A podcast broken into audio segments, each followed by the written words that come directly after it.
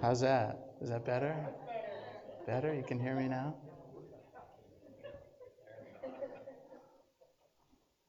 That's the trouble with uh, needing these things. Uh... Anyway, praise the Lord. You can hear me now. I can hear myself now. It's like I'm uh, thundering out of heaven or something. It's uh, maybe a little lower than that so it doesn't boom quite so loud. But praise the Lord. Welcome this morning. I'm excited to be here this morning. A couple of things that I've been thinking about for several weeks as the word has been coming. Uh, Kathy's been describing the relationship between Jesus and the disciples and the family at that time with Mary and Martha and Lazarus and the different ones that Jesus touched. And I'm, I'm thinking about what would that have been like to be walking in that day and to be fellowshipping at night and to be rehearsing the events of the day and looking at Jesus and just learning from him and um, trying to understand the mindsets that I would have had in that day versus what Jesus is really saying. And I've been thinking over the last couple of weeks where they've been at and where and where we are maybe as we can relate to the stories and relate to the um, to the things that have happened.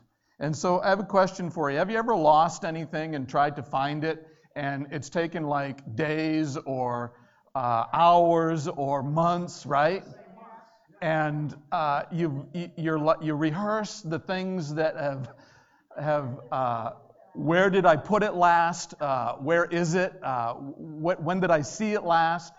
And maybe you ask your friends, Have you seen this?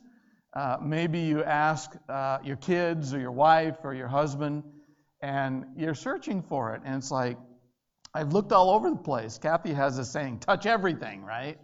And, uh, you know, uh, how many of you experienced after some time goes by and you're really frustrated and you you don't and exactly and you ask maybe one of your children have you seen this oh yeah I, I, know where it is and they come back with it in 30 seconds and it's like here it is what is up with that what, what is up with that it's like we each have our own sight we each have our own ways of reasoning we probably walked by it a dozen times. I love the story of the people that have the sunglasses on the head, right? And they walk all over the house and they're trying to think, where did I put them? Where did I put them? And finally, they're courageous enough to ask somebody, uh, Have you seen my sunglasses? And yeah, they're on your head, right? And what is up with that? What, what do our minds go through and our sight? How does that work that we can overlook the very thing that we're looking for. And we don't see it. It's like it's hidden away. Exactly. Exactly. Well, that's kind of where I've been for a few weeks, is thinking about what am I missing, right? What, what, uh, what is so in front of me that I don't see it, right? Forest through the trees kinds of things. I remember um, in the word, Jesus said in Matthew chapter 7, says, Ask, and it will be given to you. Seek, and you will find. Knock, and the door will be open to you. And then verse 8 For everyone who seeks receives, and he who seeks finds, right? And he's saying it again, and the door will be open to you. So if everyone who seeks finds, why is it that sometimes does that does the word of God only work for some people? Right? Does the word of God only work if you're uh, looking in the right way in the right circumstances? These things I've been thinking about over the last couple of weeks and the things that I've wondered about are why was Jesus not recognized by those who knew him the best? Why was Jesus not they didn't know it was him. In several places in the Bible, uh, one of the places I remember is Mary, right? After Jesus had been uh, gone to the cross, Mary had seen him as a very bloody, very beaten person, blood all over the place, crown of thorns, right? The strength really taken out of him, struggling to walk, nailed to the cross. stabbed with a spear, right? She had seen him go through these things. She had seen him being taken down from the cross. She had seen him being, being handled and prepared for burial in a very quick and rapid way as they put him in the tomb uh, that was nearby. And she witnessed all of these things. And the story goes, excuse me, the story goes that they woke up really early the next morning. And Mary went to the tomb and saw the stone rolled away. And she couldn't figure out what, what is going on. And she looked in the tomb and he wasn't there. And some a, a, few minutes later there were some angels there and she said woman who are you seeking? Why are you crying? What what's going on? And so we begin to understand mary was very, still very emotional over what had happened for the last several days. She was uh, trying to figure out how her story is going to continue in the next chapter of what her life was going to be and she was motivated and driven to go back to the tomb and to finish some things that she figured needed to be finished, right? The spices and the cloth and the preparation for burial and those things.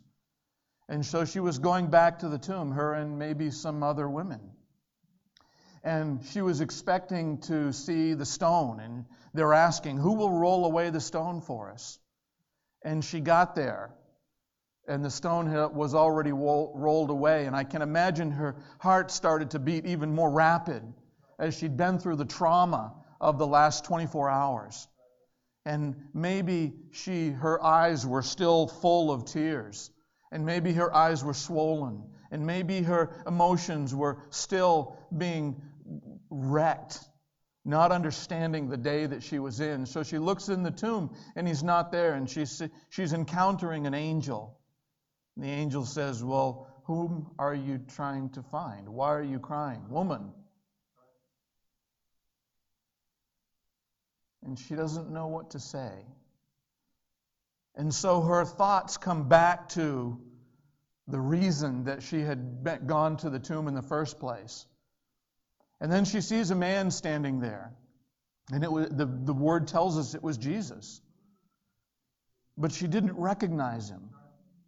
How is it that Mary, having spent days and days and weeks and months and even the last couple of years with Jesus, seeing him do all kinds of miracles, seeing his facial expressions and his mannerisms, and the way he carried himself and the way he talked, the way he talked to other people, the compassion that came out of his heart. She had to know him as well as anyone. But the word tells us that she didn't recognize him. Why? Why? Why is it that we can go through a room four or five times and look for something, it's on the table and it's not there, and we can't find it? And then we ask somebody else and they come back with it in 30 seconds. Why is it that Mary didn't recognize Jesus? I don't know that I have the complete answer, but if I put myself in her place, Mary was looking for a dead man. Mary was looking for somebody who had died. Mary was looking for somebody that was laid out on a carved out uh, burial tomb. She was looking for the stone to be still in its place. She had an understanding of what the day was going to be like before she ever walked into the day. Before she ever ran to the tomb, she started preparing of what she was going to do, of her response to the tragedy that had just happened over the last several hours. And she didn't recognize Jesus. She, the word tells us that she assumed that he was the gardener didn't recognize him, didn't understand that it was Jesus. Finally, Jesus asks her, Woman, whom are you seeking? Why are you crying? She said, If you know where they have taken him, if you know where they have taken his body? Would you tell me? Please. And she was begging and asking and pleading with the gardener Show me, tell me where you have taken him. And then Jesus speaks to her. And in that moment, her eyes were opened and she recognized that it was Jesus.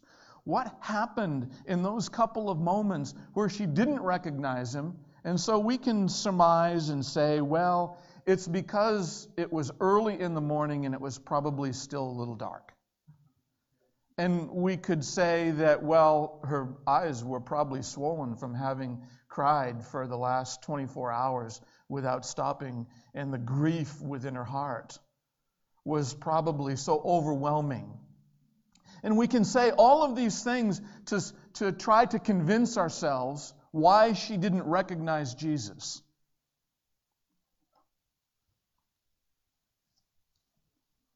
She heard him take his last breath. She saw his lifeless body on the cross. She saw him being wrapped in linen. She saw him being placed in Joseph's tomb. She saw the tomb being sealed up with the most huge, gigantic stone that was impossible for her to move. And so her thoughts were very much on how am I going to walk through this day? How am I going to walk through the next few hours and do what my heart wants to do? You see,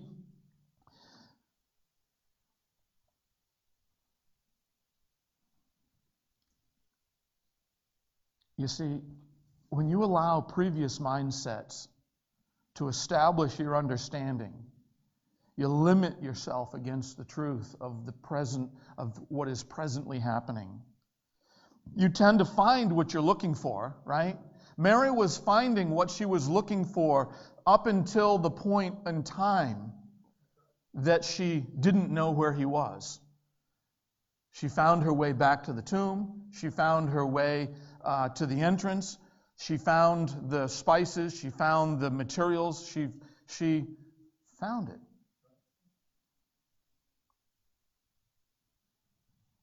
She wasn't looking for a dead man. She was supposed to be looking for the resurrected Christ. But she didn't know him in that way. She still had an image in her mind of the beaten and the whipped and the bloody flesh that was hanging on the cross. And she was trying to figure out what was her position in the next couple of days because everything in her life had just changed. How would the chapter of the next few days and the next few weeks of the tragedy of what happened, how do you move on from something like that? How do you pick up your life and try to move on in a way that isn't just so enveloping and consuming? Is this a one time occurrence? Jesus appeared to the disciples in the upper room. Says that he came through a locked door. Came through the wall. Well, I don't know about you, but I've never experienced anything like that before. And the word tells us that they were afraid because they thought that they were seeing a ghost, a spirit. And they wanted to run. And I'm sure some of them thought, how do I get out of here? They didn't recognize him. And it took some time for them to understand it is the Lord. Happened again with a couple of people that were on the road to Emmaus. Tragedy was consumed in their heart, and they were agonizing over the events of the day, agonizing over the events of the last couple of days. And they were talking with each other, and they were sharing the pain and the suffering that they had gone through on a personal level. They were sharing with each other, and they were uh, helping each other figure out what is next. Let's go to Emmaus. It's about seven miles away from Jerusalem. It's a couple of hours of walk. We can be there by nightfall. And maybe we can put this whole awful chapter behind us. Jesus is dead. We thought he was the one. And they're talking with each other and they're consumed in the hurt and the pain and the suffering of the day. Interestingly enough, Jesus comes alongside him and he goes, What are you talking about? This is a pretty passionate conversation. This is, this is somehow so overwhelmingly real that I'm curious to know what have you experienced and what are you talking about? And the two say, Oh my gosh, are you the only one in the entire region who doesn't know what has happened? Out of the thousands of people that are in Jerusalem, do you not know what has taken place in the last couple of days? Remember, this is Jesus they're talking to. But they didn't recognize him. Somehow he was different. These are the people that had spent days and weeks and months seeing him perform miracles and signs and wonders and prophesy of things to come, prophesy into their own lives that they bore witness to the words that he was prophesying. He was a friend, he was a counselor, he was a teacher, he was a prophet, and eventually they confessed, You're the Son of God. But they didn't recognize him. Why? Why didn't they recognize him? And what is going on today in our lives, in our personal situations where we're wanting to see Jesus? We're wanting to experience an encounter of the Lord.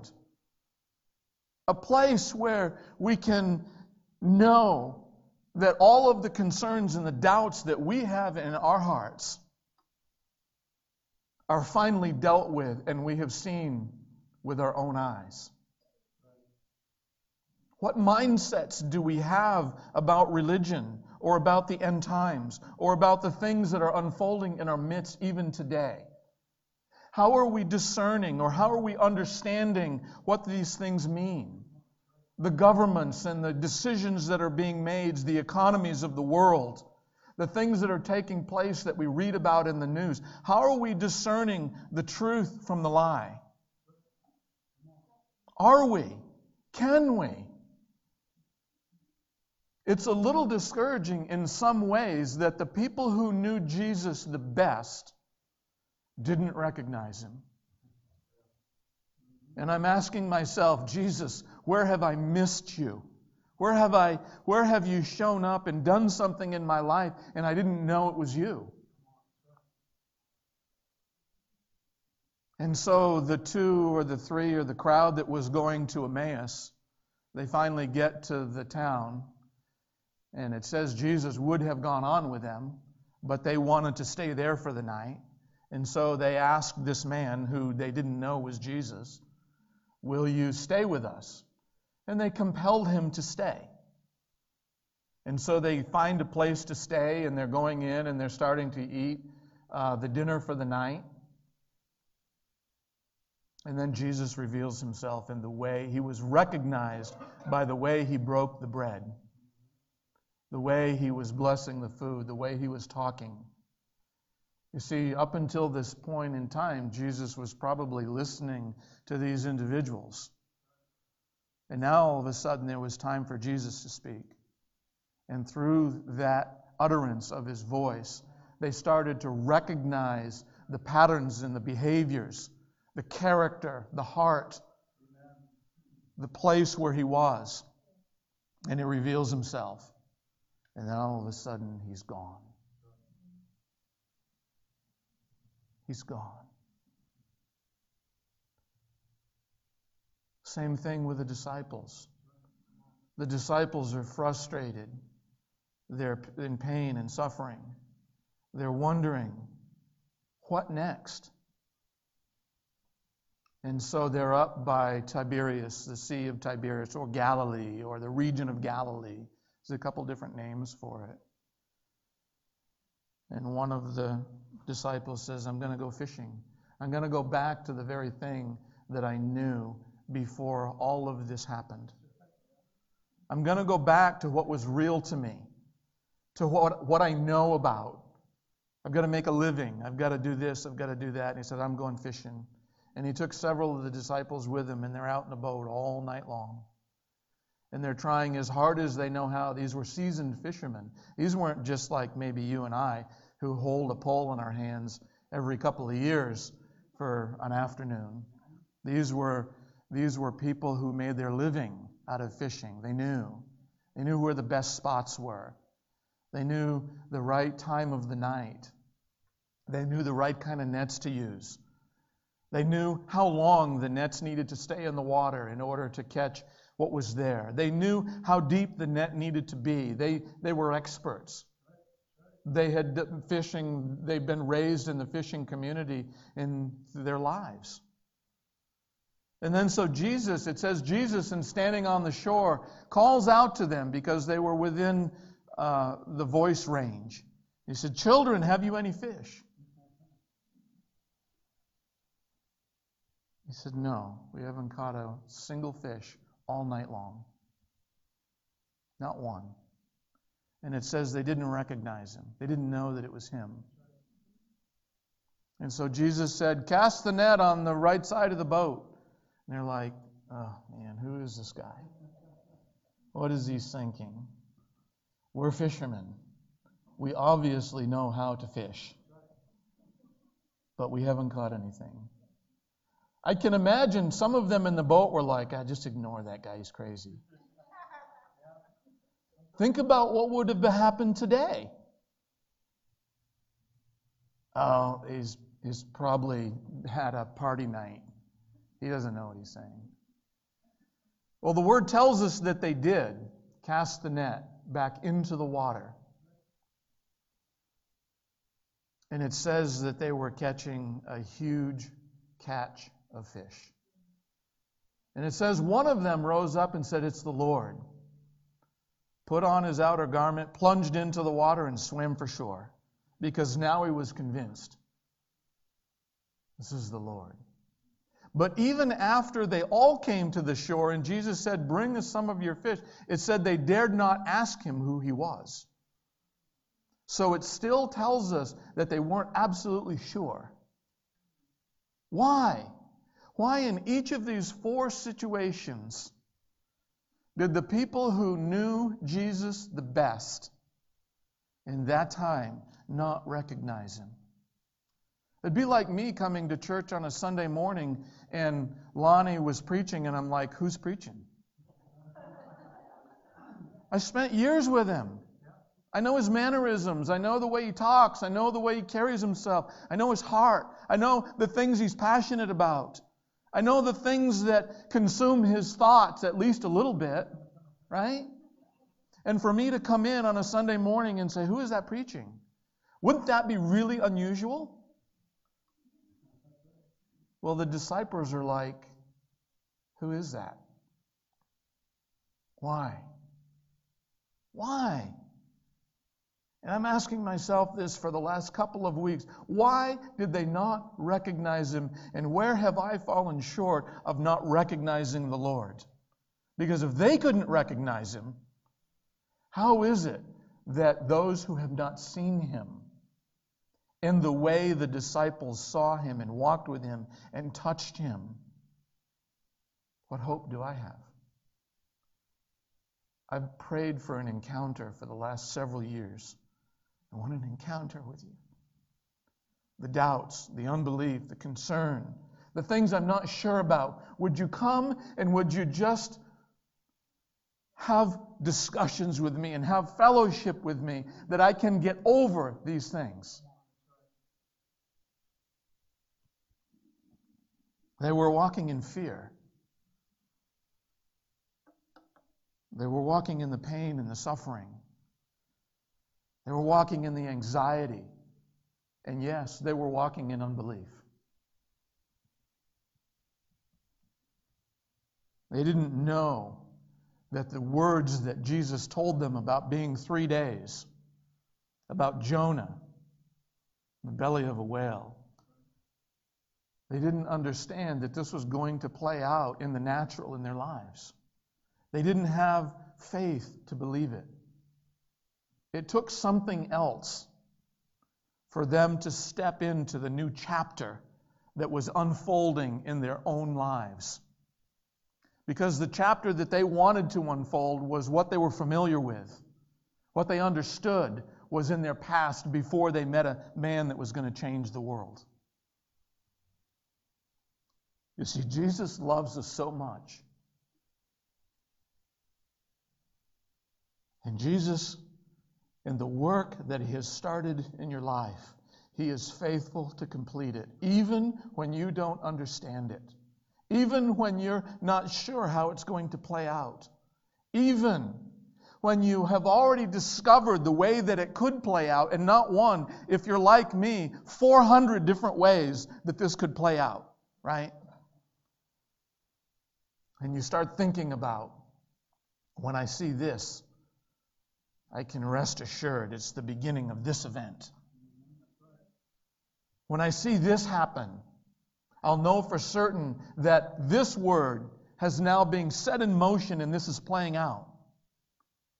I don't know about you, but I have experienced times in my life where I've looked and looked and looked and looked and looked for the sunglasses or the wallet or whatever it is I'm looking for, not seeing it, and somebody else has found it. And then there are times where I found it myself. Ah, oh, there it is. Thank you, God. Oh my gosh, I finally found it. I didn't leave it on the counter at Price Chopper, right? I didn't leave it at J.C. Penney's uh, on the clothes rack of when I remember putting it there. Jesus is so good and so faithful and so committed to see the events through in our lives, even when we ourselves don't discern properly. You see, what was taking place in each of these four events, and there are more, each of these events is Jesus knew that there needed to be a transition within the people who were going to believe in Him and His Word. There needed to be a transition because He told them if the woman at the well, the woman comes out at the well and she's thinking, uh, you know, about Abraham and the prophecies that have come by, and she was experienced in the Word of God to know, right, what she should be looking for. But Jesus tells her, it isn't about that. It's about the Messiah. And those who worship him need to worship him in spirit and in truth, out of the confession of the heart of who he is.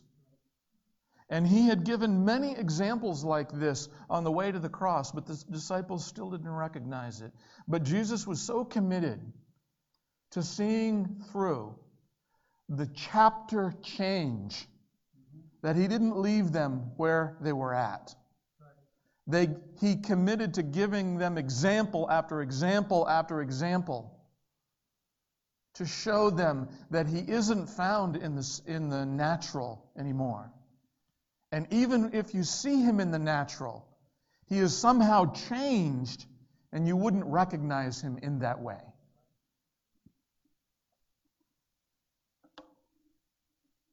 And so we're waiting for Pentecost. And I'm convinced that if we look through the eyes of a child and try and address the mindsets of if he doesn't show up in that way, I'm going to see him anyway. Address the mindset of what's going on in the world and the events that are playing out in the world. Jesus is in control. Jesus said, All things has been given unto me. All authority and all the events are now mine. Do you see the events that are unfolding in the world through the eyes of Jesus or through the eyes of our government or through the eyes of the naysayers or through the eyes of the people who are uh, still producing the pessimistic mindsets, the pessimistic thoughts? That are contrary to what Jesus said? Are you still seeing the events that are unfolding in your life through the pessimistic, well, this is my life, this is the way it's always been, this is another struggle and another trial. Same old thing, same old day. Because I think what is happening, at least in my life, and in the lives potentially you, you're beginning to recognize wait a minute, there's a difference here between my mindsets and the Word of God. There's a difference here, and there's a gap, and they don't line up, and they don't follow each other. And I'm coming to a place of needing to choose. Am I going to believe the things that Jesus told me, the prophecies, the places that are revealed to me through dreams and visions, holding on to Jesus in that belt of truth? Or am I going to spend more time thinking about the pessimistic attitude and the pessimistic mindset of how things are going to probably turn out again because that's the way they've been for the last however long time. You see, Jesus said, Those who worship me must worship me in spirit and in truth. When the Father, all those who love me will do what I say. This is John chapter 14, verse 23. Jesus replying to the woman. And he said, Come, and he, uh, my Father will love them, and we will come to them and live with them. Anyone who doesn't love me will not do what I say. And remember, my words are not my own. The message is from the Father who sent me. I'm telling you these things now while I'm still with you. But when the Father sends the counselor as my representative, the counselor, meaning the Holy Spirit, he will continue to teach you everything and will remind you everything I myself have told you. So here is the decision Are you going to listen to the counselor or reason through the pain and the suffering of the past how you expect the day to unfold? He calls each one of us by name. In Matthew 28, verse 18, Jesus came close to them and said, All authority in the universe has been given unto me. Now, wherever you go, make disciples of all nations, baptizing them in the name of the Father, and the Son, and the Holy Spirit, and teach them to follow all that I have commanded you. And never forget that I am with you every day even to the completion of the age. You see, Jesus can be experienced every day, in every situation, but only by the Spirit. Only by the places He outlined for us to say, This is where I will be. I am with you always Seek me, and you will find me. To the woman at the well in John chapter 4, verse 21, he said, Believe me, dear woman, the time has come when you will worship the Father, neither on this mountain or in Jerusalem, but in your heart. Your people don't really know the one they worship, but the Jews worship out of our experience. For it is from the Jews that salvation is available. From now on, worship the Father will not be a matter of a right place or a right time, but of a right heart. For God is spirit, and he longs to have sincere worshipers who adore him in the realm of the spirit in truth. We can't expect to see, based on the experiences of the past, because it delivers things that I just explained to you with Mary looking for a dead man, with the disciples looking for the next uh, chapter in their life and how they were going to play out and continue to live. We're invited into a place of greater trust, of deeper spiritual and intimate places, a place to discover a new place that's so intricately and intimately personal. And so I'll leave you with these two last scriptures. Philippians 1 6, Paul is saying, And I'm sure that God, who began a good work in you, will complete the work until it is finally finished on that day of Christ when Christ comes back. There's another place in Jeremiah 29 that says, For thus says the Lord, after 70 years are complete at Babylon, I will visit you and reform you. It's been a long time for some of us. It's been a long time where we have sought the Lord and we haven't yet experienced that, oh my gosh, it's the Lord. I will visit you and reform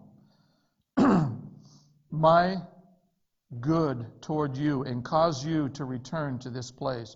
For I know the thoughts that I think towards you, says the Lord thoughts of peace and not of evil, to give you a future and a hope.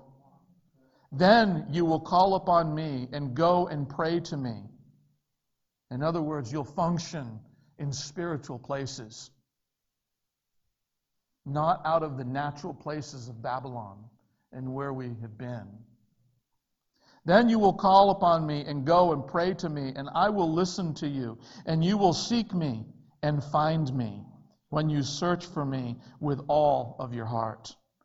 I will be found by you, says the Lord, and I will bring you back from your captivity, and I will gather you from the nations and all the places where I have driven you, says the Lord, and I will bring you to the place from which I caused you to be carried away captive. And so you can expect that the days ahead, the Lord is gathering the people to reveal himself in a way that changes everything. The same way that it did for the disciples. Because it took, an, a, it took a series of events for the disciples not recognizing Jesus to finally come to a place oh, it's by the Spirit. And once they started to move in and by the Spirit, it says, and the Lord working with them confirmed through signs and wonders and miracles. So, in one sense, it really doesn't matter the state of the world. All that matters is finding Him in the Spirit. Because it all belongs to Him anyway. Amen. Amen. Beautiful. Hallelujah. Thank you, Sean. Awesome. Oh, you got to love it. You got to love it. The Holy Spirit knows exactly how to instruct us. I'm hoping that you were really, really listening because His Word is the anchor to our soul. Listening to what Sean was saying. Now, this has to be relevant for you, and this is going to be so, so important because all this thread of what's taking place that God continues to speak. We have Jesus where they didn't recognize him at the cross. Well, when they were in the upper room, when they came out, did they recognize the disciples? No, they thought they were all drunk. Right? So, what the Holy Spirit, I believe, is going to um, quicken to us this morning, and I'm going to rehearse and go back to a little bit before. What happened if? What happens if Monday in your world changes? And things begin to present themselves in a way that they look like the Lord, they sound like the Lord, but maybe they're not Him. See, there's this opportunity for us to really adhere, adhere to the word and begin to pay attention to all the words that have come about deception and illusion and all the things that are uh, so graciously being brought to us. And now, this aspect of it, because what if? I keep bringing this to you because you have to take this as an experience. I know the disciples, when they were in the boat, they never had the opportunity to rehearse. What if somebody came walking on the water, right? What would we do? Every setting that the Father brings the disciples in, those were always unexpected circumstances or events that they did not anticipate or expect. So, again, what if Monday your whole world began to change? and things began to be described to you of how you were having to respond to the change.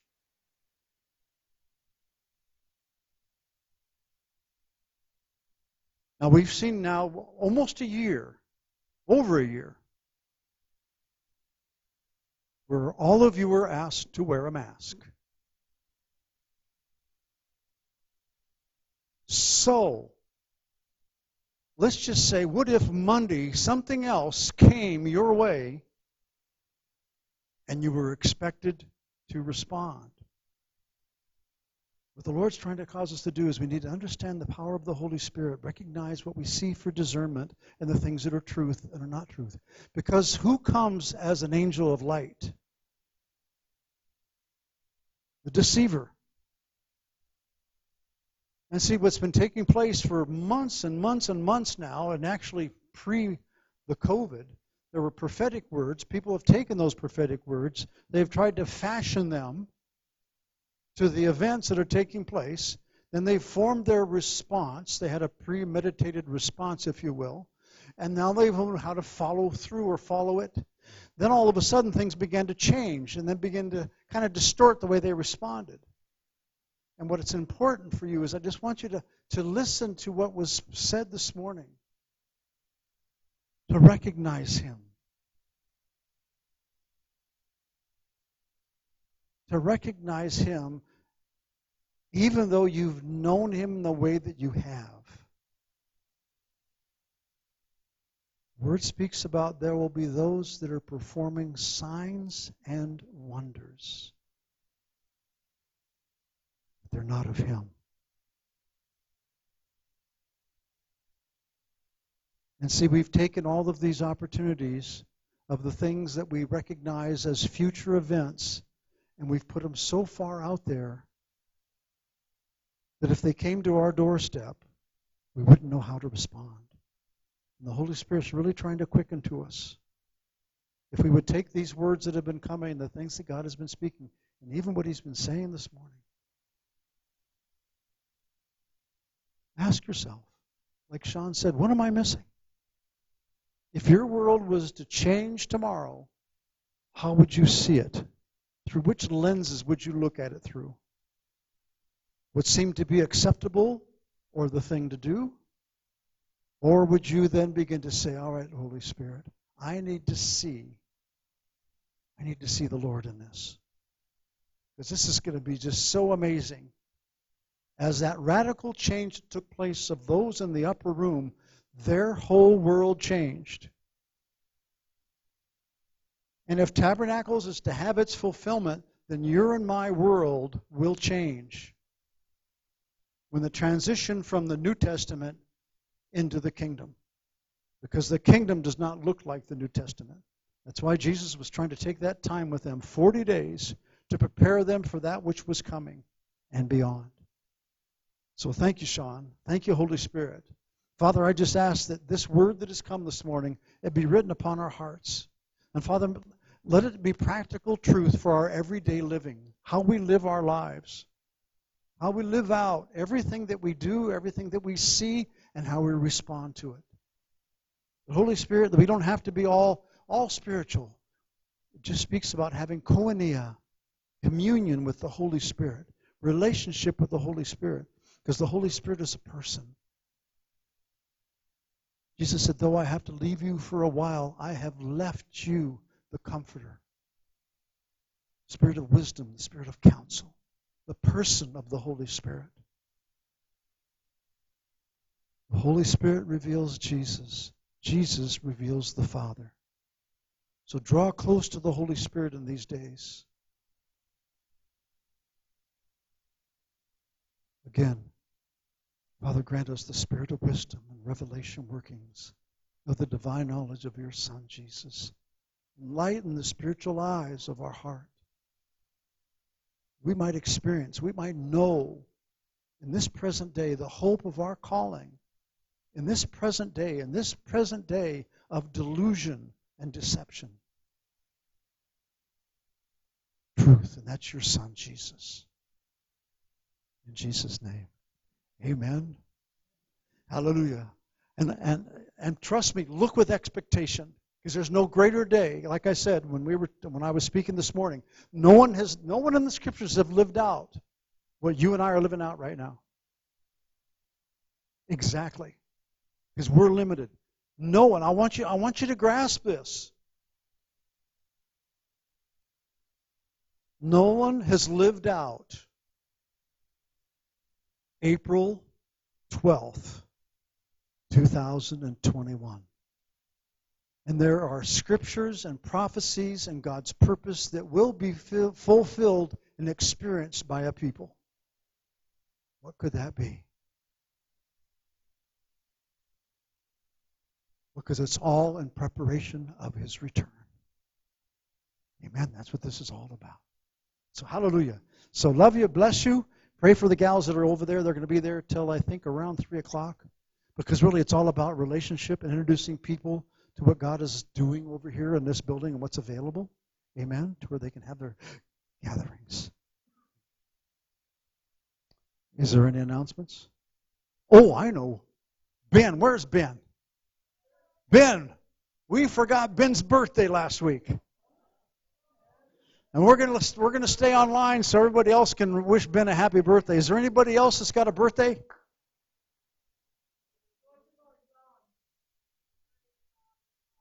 All right. Okay, Ben, get right here by the get right here by the light. Look at that, right there by the light. Everybody stand up, because then then we'll sign off and then we'll bring our offering. All of you out there in in uh, in Kingdom Land, I want you to sing along with us, and you get all the attention, Ben. And his name is Ben. In fact, if you don't know what his name is, are you ready? Happy birthday to happy. Be a little louder. Come on. To you. Happy birthday, dear Ben. Happy birthday to you. Hey! Blessings, everyone. Prepare ye the way of the Lord. Blessings.